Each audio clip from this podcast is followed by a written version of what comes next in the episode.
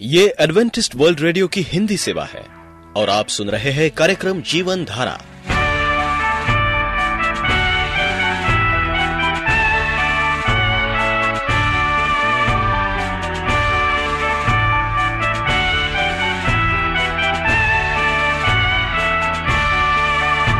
कार्यक्रम जीवन धारा सुनने वालों को मैं स्मिता और मैं अमित हमारा प्यार भरा नमस्कार। एडवेंटिस्ट वर्ल्ड रेडियो की हिंदी सेवा में हम आपका स्वागत करते हैं। श्रोताओं, आइए, आज प्रसारित होने वाले कार्यक्रमों की जानकारी दे दें। आज होगी पहले स्वास्थ्य चर्चा, इसके बाद एक गीत होगा और फिर कार्यक्रम के अंत में पवित्र बाइबल का संदेश। तो चलिए, स्वास्थ्य चर्चा सुनने से पहले सुनते हैं ये गीत।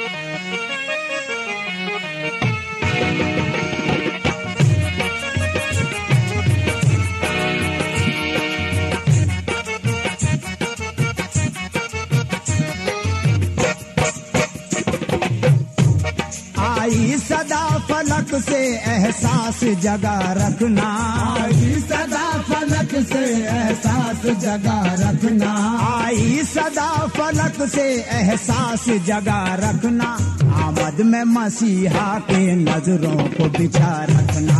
आमद में मसीहा के नज़रों को बिछा रखना। आमद में मसीहा के नज़रों को बिछा रखना। बिछा रखना।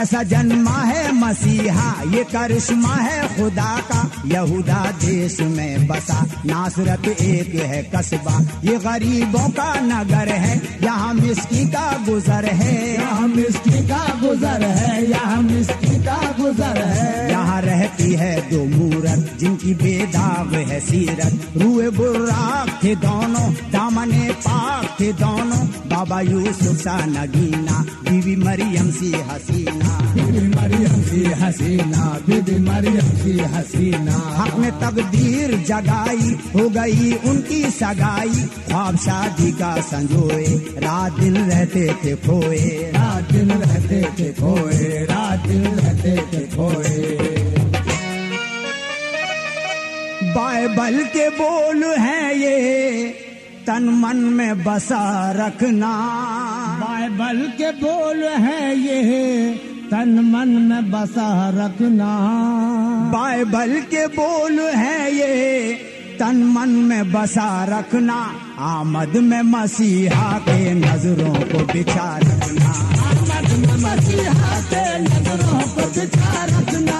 आमद में मसीहा के नज़रों को बिछा रखना। बिछा रखना। नज़रों को बिछा रखना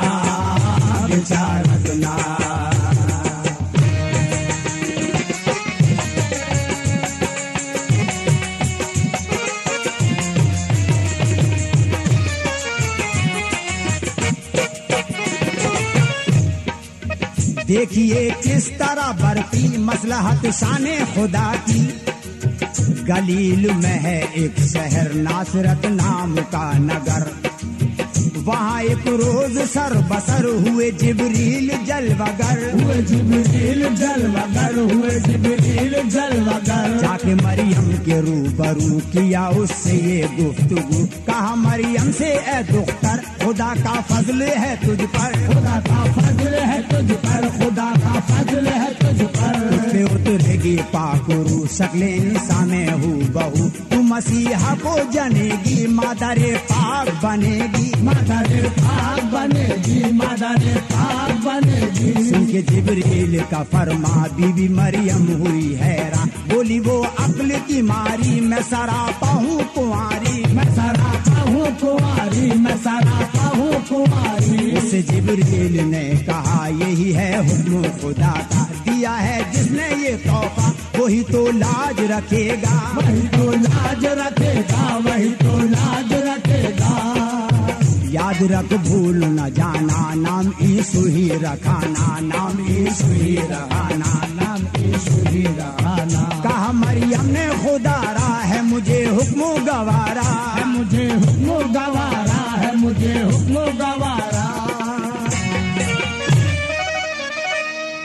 दिलचस्प वाकया है। कानों को खुला रखना। दिलचस्प वाकया है। कानों को खुला रखना।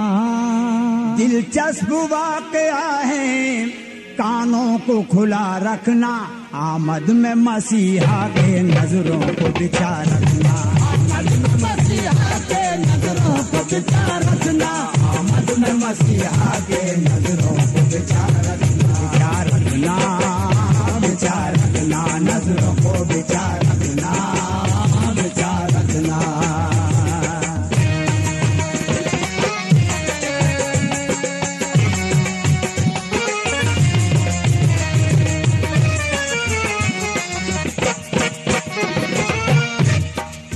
सुन के ये हाल है पुरगम। आँख यूसुफ की हुई नम। हाय तकदीर के मारे रोते रहते थे बेचारे। सोचते रहते थे अफसर अब तो मर जाना है बेहतर।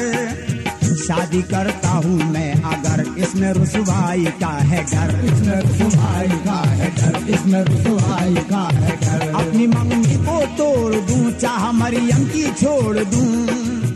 फ़र्ज़ चाहूँ जो निभाना जीने देगा ना जमाना। जिन देगा ना जमाना जिन देगा ना जमाना। दुश्मनी होएगी गालिब शादी कर लूँ ना मुनासिब शादी कर लूँ ना मुनासिब। शादी कर लूँ ना मुनासिब। अब तो बस एक है चारा कर लूँ मरियम से कनारा कर लूँ मरियम से कनारा। कर लूँ मरियम से कनारा।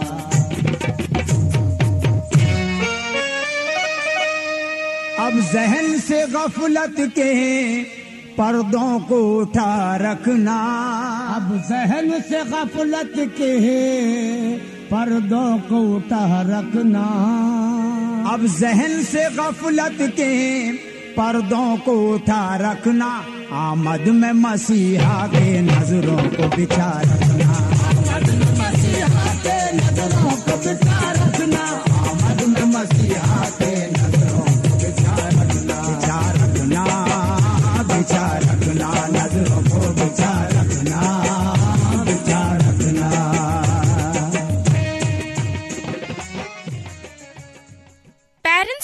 अपना पेशेंस लेवल कभी कम नहीं करना चाहिए।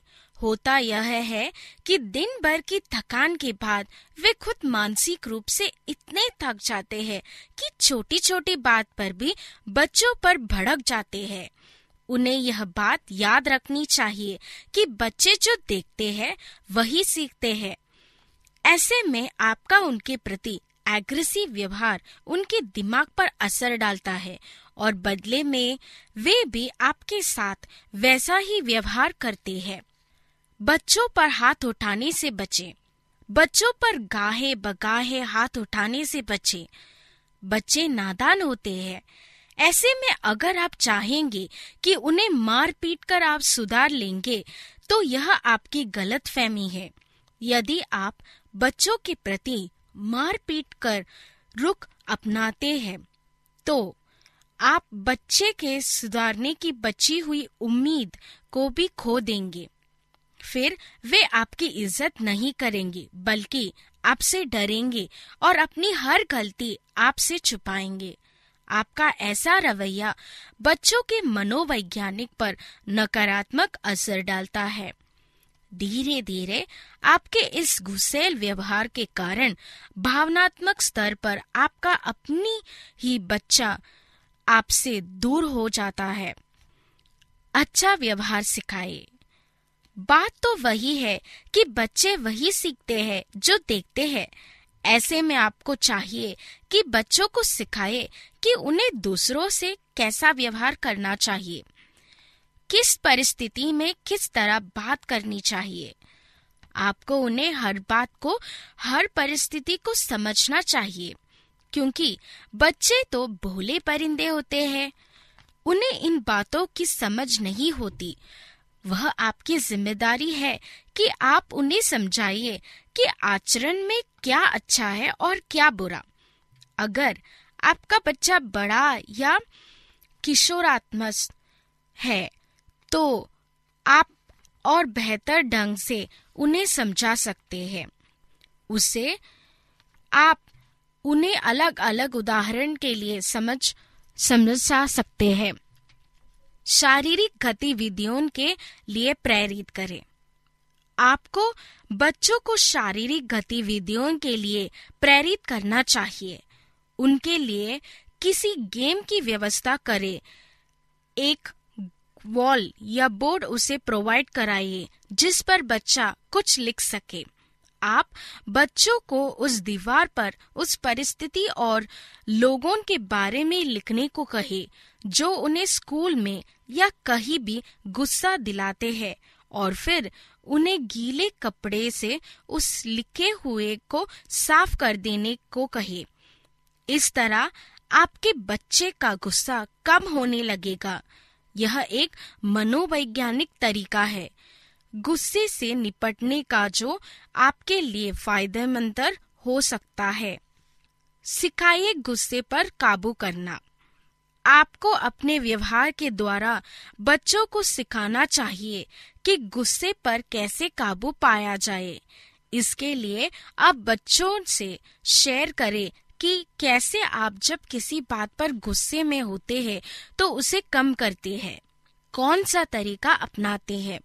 कुछ क्रिएटिव करते हैं जैसे कि ठंडा पानी पीते हैं टहलने निकल जाते हैं या संगीत सुनते हैं। बच्चों को यह भी बताए कि जब वे आपको हद से ज़्यादा गुस्सा दिला देते हैं तब कैसे आप, आप खुद को शांत करते हैं या खुद पर कैसे कंट्रोल करते हैं? उन्हें बताइए कि आपको उनसे प्यार है, तभी तो वह उन्हें डांटने की अपेक्षा इस तरह के तरीकों को अपनाते हैं। आपकी सहानुभूति उनके डर को दूर कर उनके गुस्से को शांत करने में सहायक सिद्ध होगी। आप एडवेंटिस्ट वर्ल्ड रेडियो का जीवन धारा कार्यक्रम सुन रहे हैं। यदि आप पत्राचार द्वारा यीशु के जीवन और उनकी शिक्षाओं पर या फिर स्वास्थ्य विषय पर अध्ययन करना चाहते हैं तो आप हमें इस पते पर लिख सकते हैं। हमारा पता है। वॉइस ऑफ़ प्रोफेसी ग्यारह हेली रोड नई दिल्ली एक एक शून्य शून्य शून्य एक इंडिया। तो आइए पवित्र बाइबल से आत्मिक संदेश सुनने से पहले और एक गीत सुनते हैं।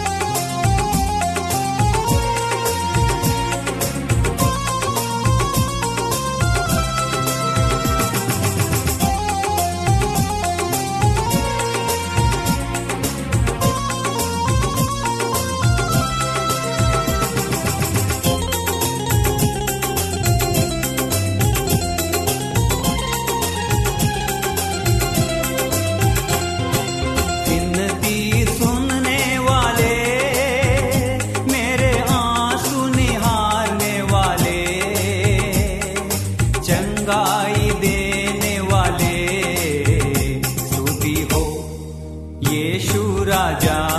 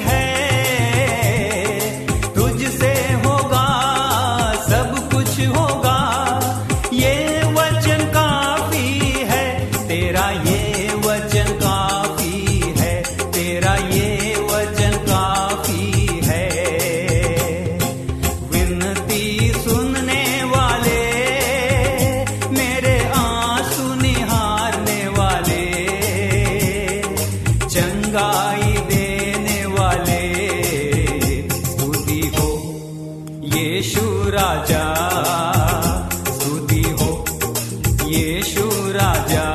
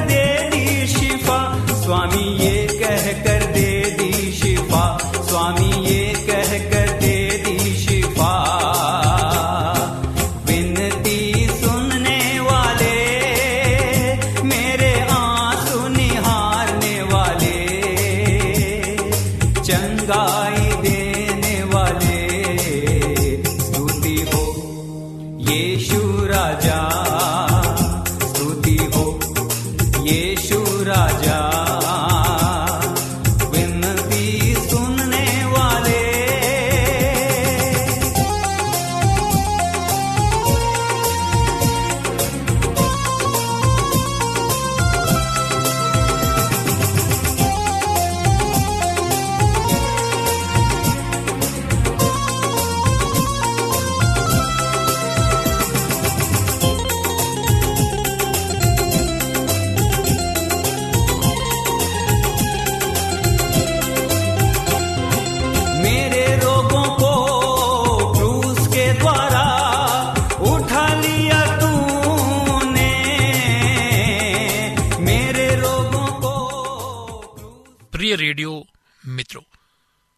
यीशु मसीह के मधुर नाम में आपको भाई मॉरिस माधो का नमस्कार।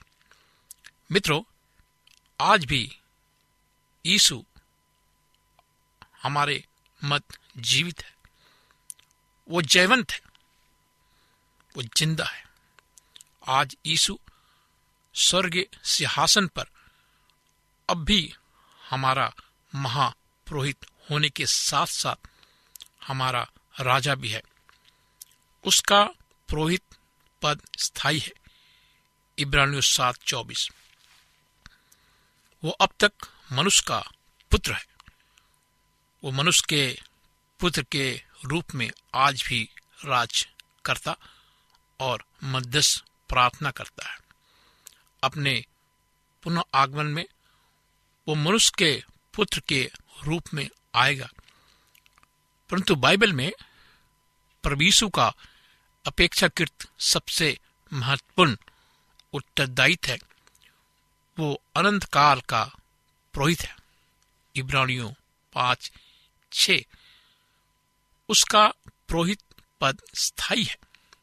इब्रानियों की पत्री सात चौबीस, क्योंकि वो मध्यस्थ प्रार्थी के रूप में हमेशा जीवित रहता है। इब्रानियों की पत्री सात पच्चीस में लिखा है। उसका सर्वश्रेष्ठ सिंहासन, अनुग्रह का सिंहासन है। क्योंकि हमारे लिए उसका बलिदान और उसकी मध्यस्थ प्रार्थना अनंत काल तक जीवित रहते हैं। उसका सिंहासन पुरोहित शासित है। इब्रानियों आठ वन। रोमियो आठ चौतीस में दो तथ्य प्रस्तुत किए गए हैं। मसीह परमेश्वर के दाहिनी हाथ बैठकर हमारे लिए मध्यस्थ निवेदन कर रहा है। ये मध्यस्थ निवेदन हमारे लिए क्या संकेत करता है? अनेक टीकाकार महसूस करते हैं कि स्वर्ग सिंहासन पर विराजमान उसकी उपस्थिति एक महिमायुक्त मध्यस्थ निवेदन के रूप में स्वयं पर्याप्त है। इन्हें संदेह है कि वो सचमुच प्रार्थना कर रहा है। ये समझते हैं कि उसे पिता से किसी बात के लिए आग्रह, विनती करने की ज़रूरत नहीं है। सिर्फ़ सिंहासन पर उसका बैठना ही सभी औसक निवेदन के लिए तुल है। प्रवीसु आज कल हमेशा एक समान रहता है। इब्रानियों की पत्री, तेरह आठ। उसने पृथ्वी पर रहते हुए हमसे प्रेम किया। वो हमारे लिए चिंतित था। उसने हमारे लिए प्रार्थना की, योहन्ना सत्रह। उसने पतरस के लिए व्यक्तिगत प्रार्थना की, लुका बाईस, बत्तीस। वो मनुष्य के पुत्र के रूप में हमेशा की तरह हमारे लिए व्याकुल था। हम में से प्रत्येक व्यक्ति के प्रति उसने दिलचस्पी दिखाई, क्योंकि वो हर एक व्यक्ति से प्यार करता था, मोहब्बत करता था। उसे हमेशा की तरह आज भी हमसे सहानुभूति है। इब्रानियों चार पंद्रह। वो सहानुभूति रखने वाला परमेश्वर है। यहाँ पर प्रयुक्त किए गए यूनानी भाषा सिमथियो का अर्थ है, व्यक्ति विशेष के साथ दुख सहना। यह ब्रानियों चार पंद्रह सोलह में संपूर्ण तर्क वितर्क यह है कि हमें अनुग्रह के सिंहासन के समीप आना है। यहाँ यीशु आत्मविश्वास के साथ मध्यस्थ निवेदन कर रहा है, क्योंकि वो हमसे सहानुभूति रखता है। तथा हमारे दुख में हमारे साथ दुखी होकर दुख सहता है। वो हमारी आवश्यकता के प्रति संवेदशील और क्रियाशील है और उसकी पीड़ा को महसूस करता है। वो हमेशा की तरह हमारे प्रति अपार, असीम प्रेम महसूस करता है। हमारे लिए उसकी मध्यस्थ प्रार्थना का सिंहासन, एक पीड़ादायक मध्यस्थ प्रार्थना, अर्थात मध्यस्थ प्रार्थना को महसूस करने का सिंहासन है। हम ये गीत गाते हैं, जब मेरा हृदय दुखित और पीड़ित होता है, तब क्या यीशु उसे संभालता है? जब हम ये कोरस गाते हैं, जो हमारे कानों में दृढ़ विश्वास को प्रतिध्वनित करता है। वो संभालता है, वो जानता है और संभालता है। उसका हृदय दुख के दर्द को महसूस करता है। मेरे मित्रों, मैं एंड्रू मुरे की इस बात से सहमत हूँ कि परमेश्वर से हमें प्राप्त होने वाली प्रत्येक आशीष हमारी प्रार्थना के लिए प्रार्थना की प्रत्येक प्रत्युत्तर पर यह स्वर्गीय मुहर लगी होती है। हाँ मेरे मित्रों, हमारे हर एक प्रार्थनाओं में स्वर्ग की मुहर लगी हुई है। हम जब प्रार्थना करते हैं, परमेश्वर हमारी आवाज़ को सुनता है, क्योंकि वो दयालु परमेश्वर है, और वो चाहता है कि हम उसके साथ रहें, उसकी आवाज़ को सुने और उसके बनाए हुए रास्ते पे चले, क्योंकि हमारा जीवन इस पृथ्वी पर दो पल का है। हम आज आए हैं, कल नहीं है। कि आप मेरे विचार से सहमत हैं? तो आइए, हम परमेश्वर को पुकारे अपनी प्रार्थनाओं में। परमेश्वर पिता, हम आज तेरे पास आते हैं, प्रभु। अपने सभी कमजोरियों और गुनाहों को लेकर। पिता हमें माफ़ कर। हमने तेरे विरुद्ध पाप किया है। परमेश्वर, हम किसके पास जाएँ? अपने दुखित और पीड़ित मन को लेकर, क्योंकि दुखित और पीड़ित मन को तू ही संभालता है खुदावन। हम आज तुझे पुकारते हैं। हम अपने दुख को, दर्द को तेरे हाथ में देते हैं और इस प्रार्थना को बड़े विश्वास के साथ प्रभु यीशु मसीह के नाम से मांगते हैं। आमीन। मेरे मित्रों, मैं आपसे निवेदन करूँगा, अगर आप बीमार हैं, परेशान हैं, आंसुओं में हैं समस्याओं के दौर से गुजर रहे हैं तो मैं चाहूँगा कि आप अभी फ़ोन उठाएँ, मुझे फ़ोन करें, मैं आपके लिए प्रार्थना करूँगा।